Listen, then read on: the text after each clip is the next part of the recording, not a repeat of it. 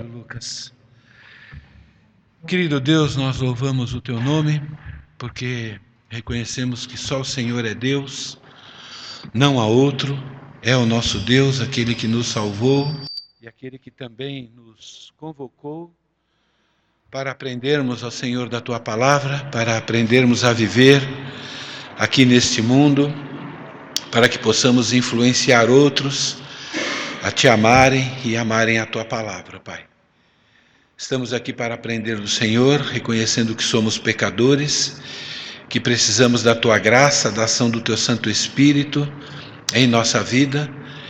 Pedimos, ó Pai, que o Senhor nos dê um coração aprendiz, para que possamos avaliar a nossa vida à luz daquilo que nós vamos ouvir, para que possamos, é, diante do Senhor, ó Pai querido, é fazer compromissos de perseverar naquilo que estamos te agradando e mudar naquilo que nós não estamos te agradando. Peço que o Senhor abençoe cada um que fez um esforço para estar aqui, que o Senhor aceite a nossa presença e a nossa atenção como adoração ao Senhor, como expressão da nossa devoção e também, ó Pai, que demonstre o nosso desejo de aprender de Ti. É a nossa oração em nome de Jesus. Amém. Nós estamos estudando sobre pecados escravizadores. Na verdade, estamos estudando a prática bíblica em como lidar com os pecados escravizadores. Só relembrando rapidinho o princípio 95, faça uma avaliação bíblica completa de quando, onde, como e com quem você comete o pecado que o domina e prepare um plano bíblico para vencer em todas as situações, revestindo-se da armadura de Deus. Então, o importante, uma das coisas importantes do pecado escravizador, é entender a importância de nós estarmos nos revestindo da armadura de Deus para permanecer firme, lutando e vencendo. Existem vários propósitos, eu quero destacar três deles. Propósito da armadura de Deus, revestir-se de toda a armadura de Deus prepara-o para resistir às ciladas do diabo, porque ele vai preparar ciladas. Também capacita-o a ficar firme na força do Senhor e também nos capacita a nos proteger com a completa armadura de Deus, pois nos ajuda a estar equipado para andar sempre confiante no Senhor. Nós também já estudamos a necessidade de andar revestidos da armadura de Deus. Quero destacar só um item. Como crente em Cristo, a sua luta não se restringe apenas numa esfera material. Você está também em meio a uma enorme batalha espiritual contra principados, potestades, dominadores desse mundo tenebroso e forças espirituais do mal. Isso é, é uma luta espiritual contra Satanás e seus demônios, e Satanás tem muitos séculos de experiência para tentar nos derrotar. A sua segurança na batalha espiritual, eu quero destacar esse item. Deus lhe deu a sua palavra, isso é a Bíblia, como a única autoridade para guiá-lo em todos os aspectos da sua vida. A prática bíblica consiste em conhecer o que a Bíblia diz e praticar ao pé da letra. A palavra de Deus é uma das ferramentas que Deus nos deu para vencermos todo tipo de tentação e todo tipo de pecado. Hoje nós vamos estudar as peças da armadura de Deus. Eu sei que muitas pessoas conhecem bastante a respeito da armadura de Deus. Algumas pessoas pensam que conhecem, talvez não conhecem tão bem quanto devem, mas eu tenho certeza que todos nós precisamos ser relembrados e à medida que nós vamos relembrar, sendo relembrados, nós temos que avaliar como é que nós estamos usando essa armadura, tá bom? Então é uma aula para todos nós. A sua responsabilidade de revestir-se de toda a armadura de Deus. Cada parte da armadura de Deus foi planejada. Planejada por quem? Planejada pelo próprio Deus. Então, se ele planejou, é porque nós precisamos, ok? Para protegê-lo de maneira específica na batalha espiritual. A batalha é espiritual, então a armadura também é espiritual. A batalha ela é sobrenatural, então a armadura também é sobrenatural, por isso que vem do Deus sobrenatural. Portanto, você fica vulnerável e poderá ser derrotado caso se revista apenas de algumas partes da armadura e negligencie com respeito às demais. Eu estou sendo fiel na leitura. Eu escreveria diferente. Eu não escreveria poderá ser derrotado, eu escreveria será derrotado, se deixar de usar alguma parte. Ok? Lembre-se de que a armadura de Deus é plenamente suficiente para que você resista ao diabo e permaneça firme contra ele. Mas a sua responsabilidade, desculpe, mas é sua responsabilidade revestir-se de toda a armadura de Deus. Então, esse texto começa nos falando da importância da, da armadura, e logo no segundo versículo ele nos dá uma ordem: revestivos é um imperativo. Então, é uma ordem, nós não podemos deixar de praticar essa ordem. É uma ordem, então, se Deus diz, é porque ela é extremamente importante. Tá bom? Como eu disse, todos aqui talvez já tenham ouvido sobre armadura, então é lógico que o estudo é, desse tema da armadura de Deus, ele vai estar mais diretamente relacionado a lidar com as tentações e vencer pecados que a gente comete com mais facilidades, tá bom? E a primeira peça da armadura de Deus é cingindo-vos com a verdade, ou o cinto da verdade. O papel do cinto da verdade é sustentar a nossa mente, é lidar ou nos ajudar a ficar firmes na nossa vontade e no sentimento em relação a agradar a Deus. Por quê? Porque Satanás ele é mentiroso. Faz parte do caráter de Satanás mentir. E nós acreditamos em várias mentiras quando a gente lida com o pecado. Não é? Então, é muito importante que nós entendamos isso. Outra coisa importante, Toda a armadura de Deus, ela é de igual importância. Mas a ordem em que ela vem nos ajuda a entender né, é, a, o alicerce de todo o ensino de Deus.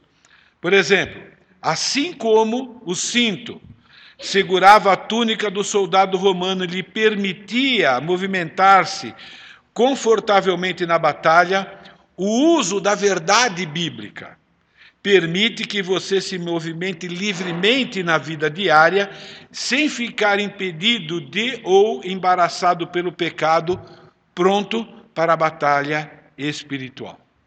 Então, quando nós estamos falando do cinto da verdade, nós estamos falando da em relação à palavra de Deus. Por isso que começa com o cinto da verdade.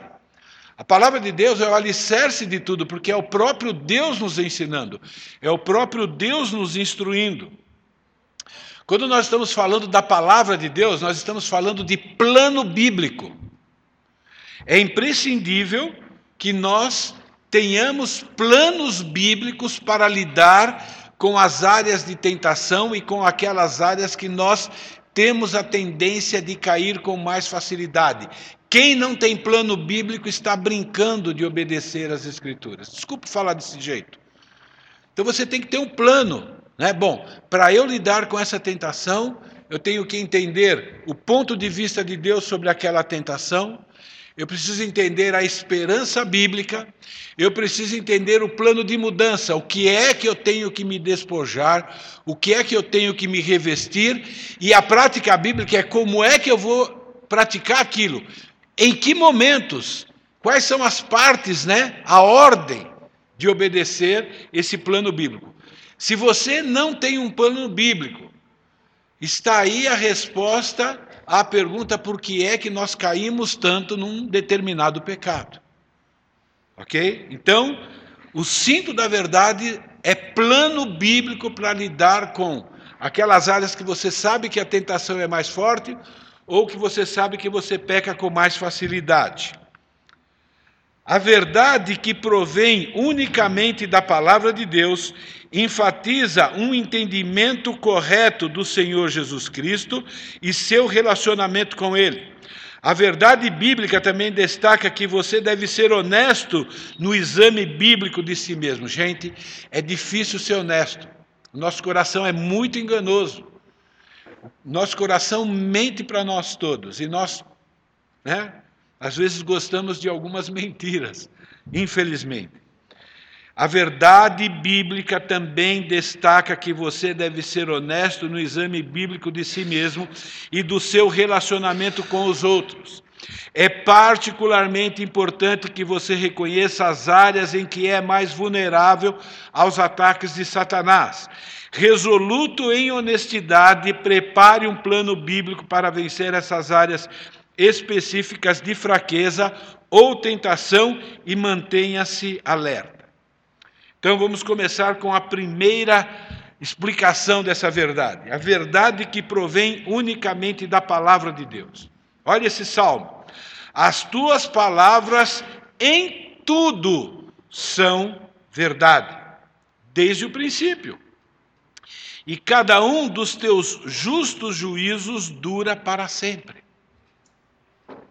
Nós temos uma tendência, né, às vezes, de escolher, né, o que nós vamos obedecer ou o que nós vamos, não vamos obedecer. E para isso a gente cria algumas mentiras. Não é? A gente acredita que há pecados que Deus se importa menos do que outros.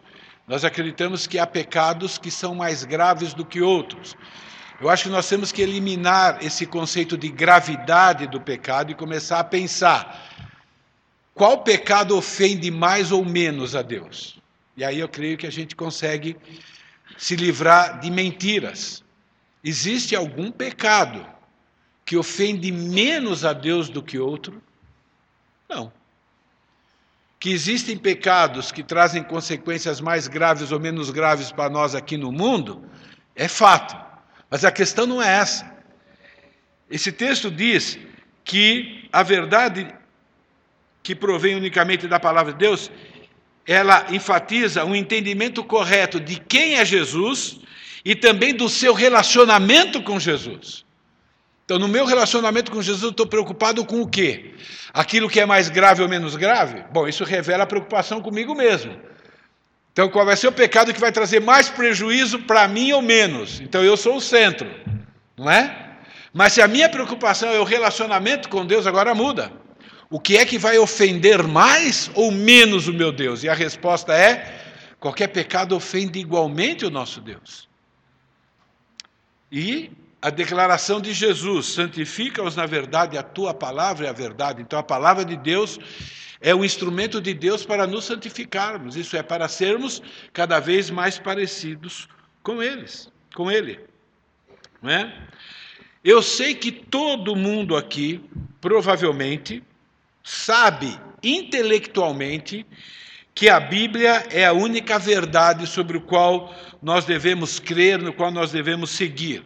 Mas a pergunta é: ela é de fato a única verdade na prática? Isso é, quando você. Qualquer ação que você realiza, será que surge na sua mente a pergunta: eu estou seguindo exatamente as Escrituras em relação a isso?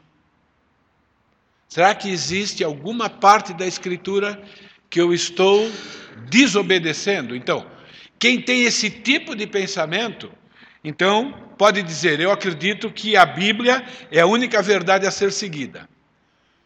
Mas quando nós enxertamos na palavra de Deus conselhos de terceiros, sem checar se esses conselhos né, são realmente bíblicos, então nós estamos correndo o risco de estar seguindo outras mentiras, achando que estamos seguindo a palavra de Deus.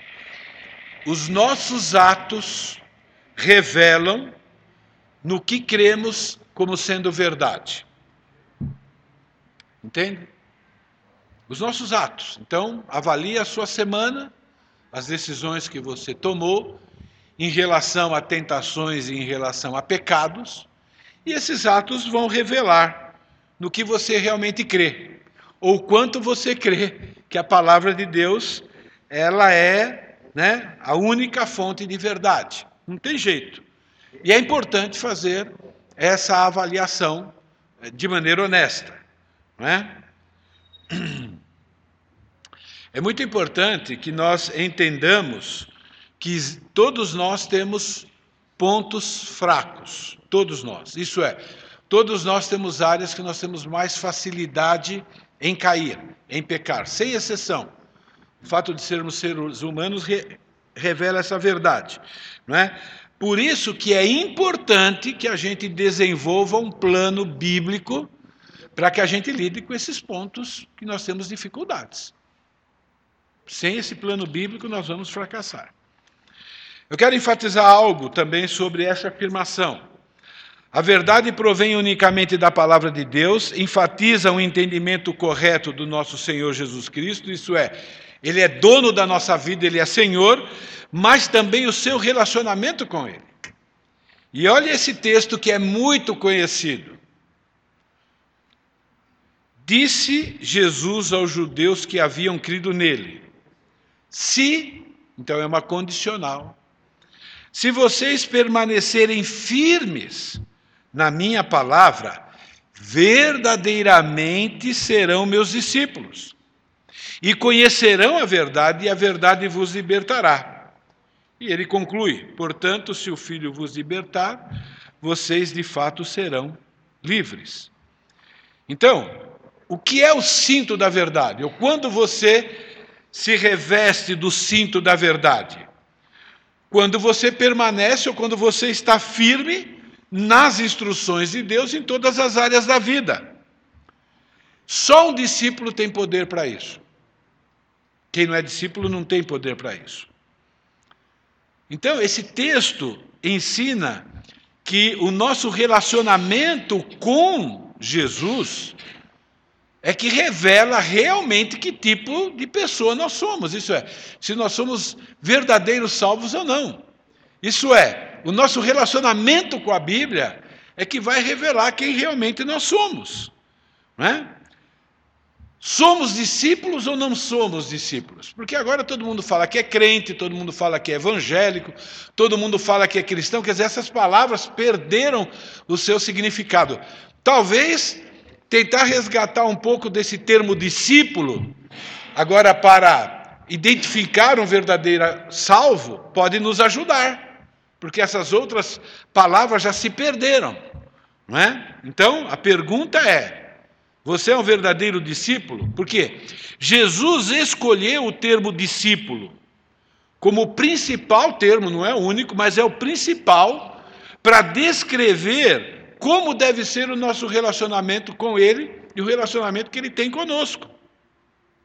Por isso eu quero lembrar vocês sobre essa questão do significado de discípulo. Eu tenho feito isso com os meus discípulos. Eu tenho comecei o ano e falei, eu quero lembrar vocês do que é que nós estamos fazendo quando nós nos reunimos.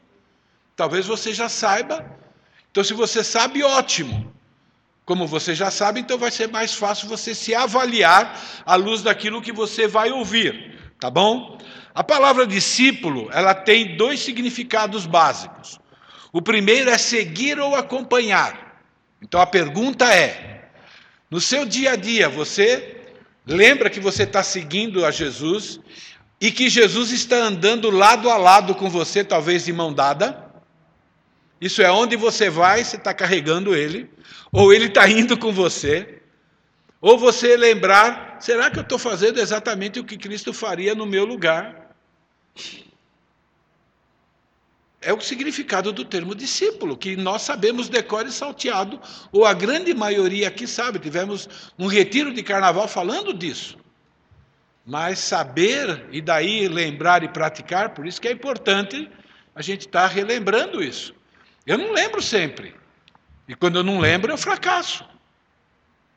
É muito importante nós entendermos isso. E também significa pupilo, aluno, aprendiz. Isso é, o conceito aqui é você aprender. Né? É usado quando uma pessoa se vincula, isso é, tem uma ligação íntima com outra, a fim de adquirir conhecimento teórico e prático. Você tem essa ligação com Jesus? Não é? Você pensa, bom, essa situação que eu estou enfrentando agora, que, que situação parecida com essa Jesus enfrentou? Porque nós somos discípulos de Jesus.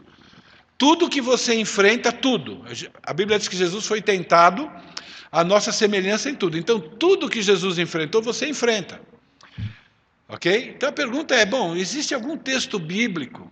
Não é? Eu, né, eu tenho que ficar sempre me vigiando sobre reações instantâneas quando, por exemplo, eu, eu julgo que estou sendo injustiçado. Né? E aí, quando Jesus foi injustiçado, tem vários textos lá, você consegue. Ah, então, ah, eu preciso aprender de Jesus. Como é que ele respondeu para Pilatos? Como é que ele respondeu para os líderes judeus que o acusavam de estar fazendo aquilo no poder de Satanás? Né? É, é isso que significa ser discípulo de Jesus. Pior, isso dá muito trabalho, de novo. Dá trabalho quando a gente não tem o plano. Quando você começa a escrever o plano, e você lê, lê aquele plano por uma semana, por duas semanas, você vai, aquilo lá vai se tornar um hábito na sua vida. Vai ser mais fácil. Mas nós temos que sair dessa questão da mudança, que é conhecer o que Deus diz, para a prática, para a obediência. E eu sei que eu estou pregando para vocês, e eu quero pregar para vocês. Eu quero desafiar vocês. Porque eu sou tão pecador quanto vocês. E eu sei como é difícil né, lidar com isso o tempo todo. Então, é muito importante que nós entendamos isso. Então, discipulado é um relacionamento profundo que tem como objetivo afetar a sua vida num todo. Deus, através de Jesus, quer que você seja influenciado por Jesus, pela pessoa de Jesus, pelo ensino da palavra de Deus de maneira intensa e de maneira poderosa. Por isso que ele nos deu o Espírito Santo. Olha, Jesus afirmou isso. Se vocês permanecerem firmes na minha palavra, verdadeiramente serão meus discípulos. Caso contrário, é mentira. Eu estou lendo Bíblia para vocês. Então, o discípulo é aquele que deseja seguir as instruções de Jesus, deseja ser um imitador e deseja tanto que ele faz o que Deus mandou, inclusive tem planos para isso. Inclusive se avalia no fim do dia. Como é que eu estou nisso? O que, que eu preciso melhorar? O que, que eu posso melhorar? É? Então, para ser um imitador, tem que usar o cinto da verdade. Isso é, tem que conhecer a Bíblia e tem que ter planos para aplicar aquilo que você conhece da Bíblia naquela situação né? naquele pecado, naquele assédio que Satanás faz na sua vida, porque ele faz o tempo todo. Os princípios do uso dessa palavra, discípulo, como regra geral, aquele que aceita a nova vocação abandona a antiga. Pergunta: qual é ou era a antiga vocação de todos nós aqui antes de conhecer a Jesus? Estamos vocacionados a fazer o quê?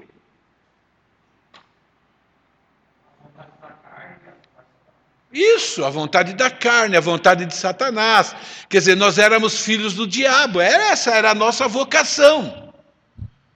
Então, quando nós fomos salvos por Jesus, naquele momento em diante, agora essas coisas ficam para trás. Agora eu tenho uma nova vocação. Né? que agora é seguir as obras, o fruto do Espírito. E eu tenho um modelo para isso, Senhor Jesus Cristo. Nenhum soldado em serviço se envolve em negócios dessa vida, porque seu objetivo é satisfazer aquele que o arregimentou. Quem nos arregimentou depois da nossa salvação ou ao nos salvar? Jesus. Estamos numa batalha, nós estamos numa guerra. Por isso que é resumido na nessa armadura de Deus. A gente vive em guerra. Né? Partindo Jesus dali, viu um homem chamado Mateus sentado na coletoria e disse: Segue-me. Ele se levantou e seguiu. Ele deixou aquela vida para seguir Jesus.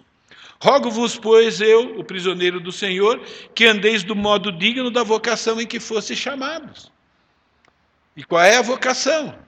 Somos feituras suas, criadas em Cristo Jesus para as boas obras. Isso é um novo estilo de vida. É por isso que Jesus afirmou: se vocês permanecerem firmes na minha palavra, verdadeiramente serão meus discípulos. Então, a minha pergunta, e a pergunta que Deus faz para mim mesmo e para vocês é: bom, vocês são meus discípulos ou não? E você não pode responder isso verbalmente. Você tem que falar para Deus: olha meu, olha meu ontem, olha meu ontem ontem, olha o meu. Porque é assim que tem que olhar. Não é? Nossa vida vai revelar. Ou talvez você vai dizer: bom Deus, tá, estou em falha, mas. Né? Então meu plano é esse. Entende? Né? Ele mesmo, é, porque me chamam Senhor, Senhor e não fazem. Né? Revestivos de toda a armadura de Deus para poderem ficar firmes contra a cilada do diabo. O que significa isso? Reconhecer que agora eu e você, nós somos soldados de Jesus. E temos um inimigo em comum: Satanás, que usa outro inimigo em comum, nós mesmos e o mundo. Mas é isso, nós estamos em guerra contra Satanás, que é o pai do pecado. É importante nós entendermos, nós somos soldados. E às vezes a gente parece que esquece disso. Né? Escrevi assim: o discípulo é aquele que reconhece que foi convocado para ser soldado de Jesus. O soldado de Jesus usa o cinto da verdade, isso é, permanece firme nas instruções do seu comandante, porque ele é o nosso comandante. O discípulo, nós estamos estudando as implicações ou os princípios da palavra discípulo. Por quê? Porque a marca do discípulo é usar a palavra de Deus, é usar o cinto da verdade. O discípulo não pode esperar uma sorte diferente que a do seu Senhor. Eu sou uma pessoa, gente, que eu reclamo muito quando as coisas dão errada na, na minha vida. Eu reclamo muito quando eu sou injustiçado. Vocês não imaginam. E vocês não sabem como é que eu fico irado quando isso acontece. Quando eu reajo dessa, dessa, dessa maneira, eu esqueci desse princípio. É como se Jesus está falando, você está assim por quê? Você não sabe que é assim mesmo? Se fizeram comigo, por que vocês acham que não vai fazer com vocês? Você está doido? Se não fizer, é porque você não está me seguindo. Não é? A gente tem uma. A, a nossa maneira de raciocinar, por causa do amor que nós temos por nós mesmos, faz com que a gente perca. É isso mesmo. Né? O discípulo não está acima do seu mestre, nem o servo acima do Senhor. Basta ao discípulo ser como seu mestre e, os, e ao servo ser como o Senhor. Se chamaram Beuzebu ao dono da casa, quanto mais aos seus domésticos. Quem não toma a sua cruz, e cruz aqui é morte, né? não é sofrimento, não é sacrifício, cruz é morte, tá bom? É morrer para si mesmo, tá bom? Quem não toma a sua cruz e não vem após mim não é digno de mim. Então, essa questão de ser injustiçado, de sofrer, né, de, de é a vida do cristão. O contrário é que tem alguma coisa errada. Né? Então, nós temos que entender isso. Né? É muito importante, porque nós temos uma tendência, quando a gente ouve, como, como Jesus, ele andou principalmente, ou muito mais tempo com os seus onze é, fiéis, pelo menos, nós temos a tendência de achar que esse ensino é exclusivo para eles. Mas não se esqueçam, Jesus teve muitos mais discípulos do que aqueles onze. Aqueles onze foram chamados dentre aqueles outros, para serem treinados de maneira especial. Mas Jesus tinha muitos outros discípulos. Entende? Nem todos os discípulos foram treinados para serem líderes, mas todos estavam aprendendo, e esses textos é para todo mundo. Isso é, todos nós devemos entender que devemos ter esse tipo de estilo de vida. O nosso propósito de existir aqui neste mundo é seguir a Jesus e ser um imitador de Jesus. E quem segue Jesus é um imitador de Jesus, não vai sofrer nada diferente do que Jesus sofreu. Vai passar pelo mesmo sofrimento. Por isso que cristianismo é uma entrega total da nossa vida. Por isso que a gente tem que morrer para o eu. Né? E é por isso que Jesus afirmou: se vocês permanecerem firmes na minha palavra, verdadeiramente serão meus discípulos. Gente, tem muito, mas muito falso discípulo convicto de que é salvo de verdade. Eu não estou aqui para colocar em dúvida a salvação de vocês, mas eu estou aqui para apresentar esses textos bíblicos, porque eles são bíblicos. Né? Então, discípulo é aquele que luta contra todos os desejos que tentam impedir ou dificultar que nós sejamos imitadores de Jesus. Então, isso é discípulo, é aquele que está lutando o tempo todo, com tudo quanto é tipo de desejo, né? porque nós temos uma tendência de seguir os desejos. Né? Por que, que nós temos que lutar contra os nossos próprios desejos? Porque nós não podemos confiar nos nossos desejos. Nós temos que confiar na palavra de Deus como verdade absoluta. Nem sempre o que nós desejamos é o melhor para nós. E é impressionante, nós temos uma lista de desejos que se você confrontar esses desejos com a palavra de Deus, a palavra de Deus não vai dizer que aqueles, esses desejos são pecaminosos. Há muitos desejos lícitos.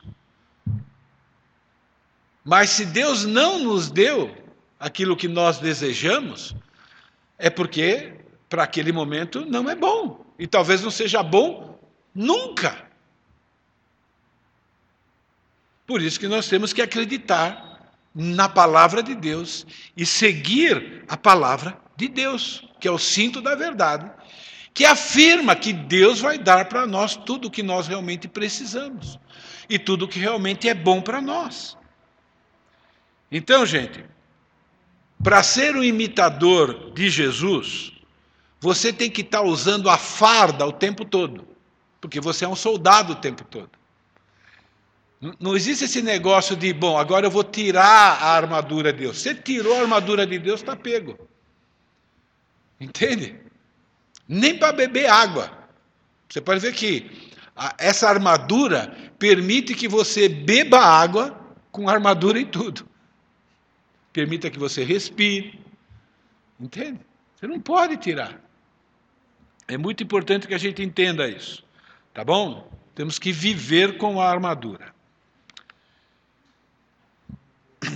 O que é fazer discípulos?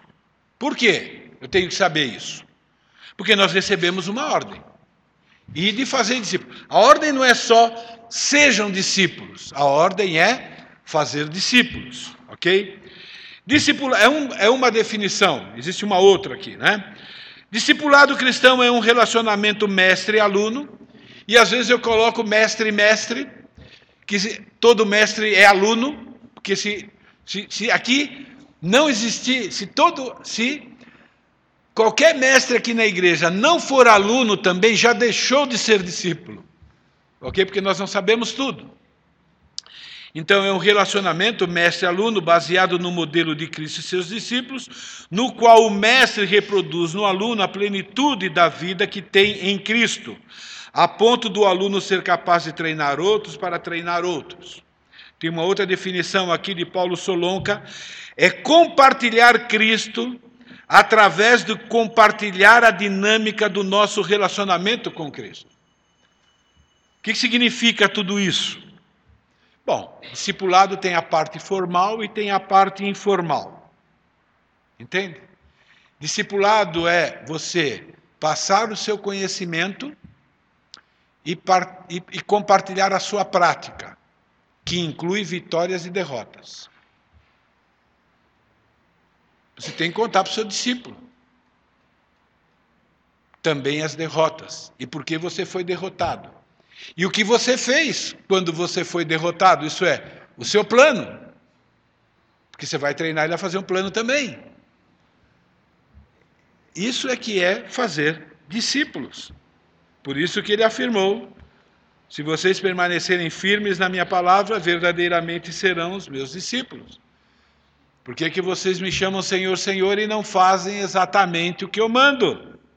Então, ser discípulo é saber usar o cinto da verdade e treinar outros a usarem também de maneira prática.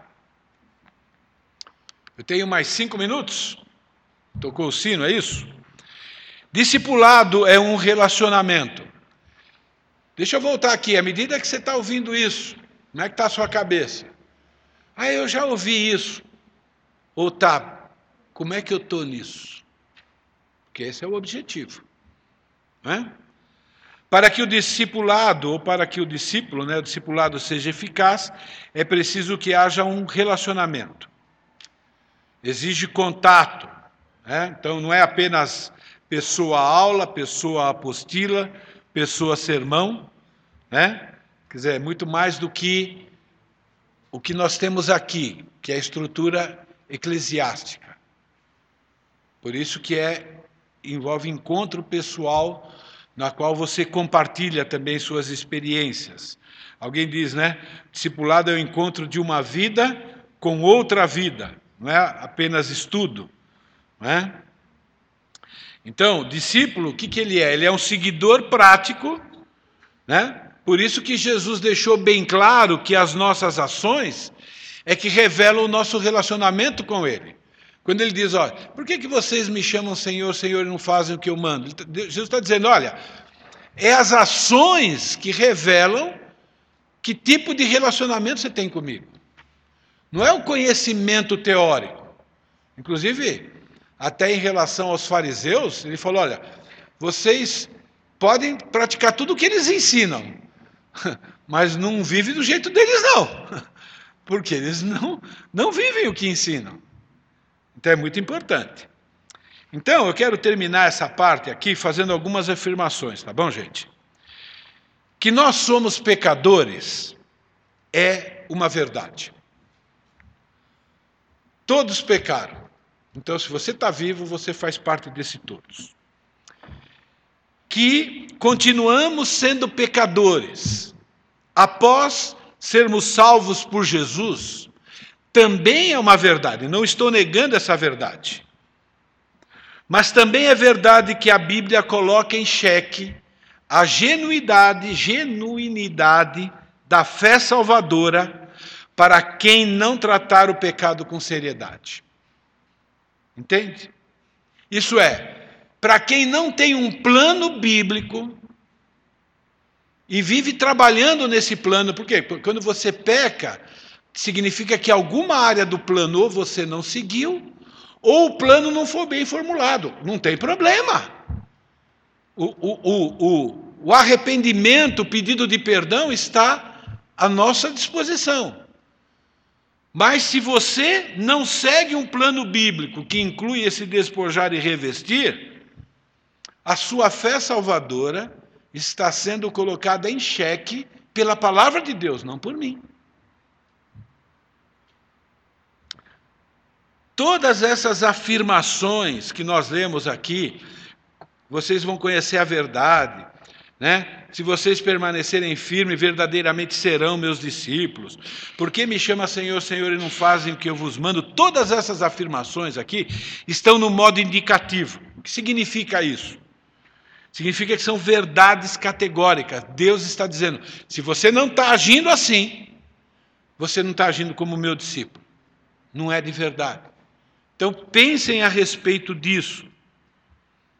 A vitória sobre as tentações e a vitória sobre aqueles pecados que a gente com, com, comete com mais facilidade acontece porque nós não estamos usando a armadura de Deus como deve ser usada. Alguma peça você não está usando.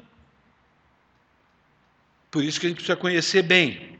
E faz parte da armadura de Deus o cinto da verdade. Isso é confiar e seguir as instruções da palavra de Deus, com convicção de que ela é verdade absoluta. A palavra de Deus funciona. Quem tem essa convicção vai seguir. Quem não tem, vai criar falsas teorias a respeito do que a palavra de Deus diz. Então, quero encerrar esse tempo dando. Não, o resumo vai ficar para a semana que vem. Tocou, eu vou obedecer o horário. Tá bom? Conhecerão a verdade e a verdade vos libertará. É uma promessa de Jesus. Então, se você não está livre de algum pecado, isso é, se você tem algum pecado que é escravizador, significa que você não está conhecendo a verdade naquela área. Você precisa trabalhar duro. Se vocês permanecerem firmes na minha palavra, verdadeiramente serão meus discípulos. É o que a palavra de Deus está dizendo. Então você tem que se avaliar se você está permanecendo na palavra ou não. Não tenho, eu não tenho competência para isso. É só você e Deus, com a ajuda do Espírito Santo.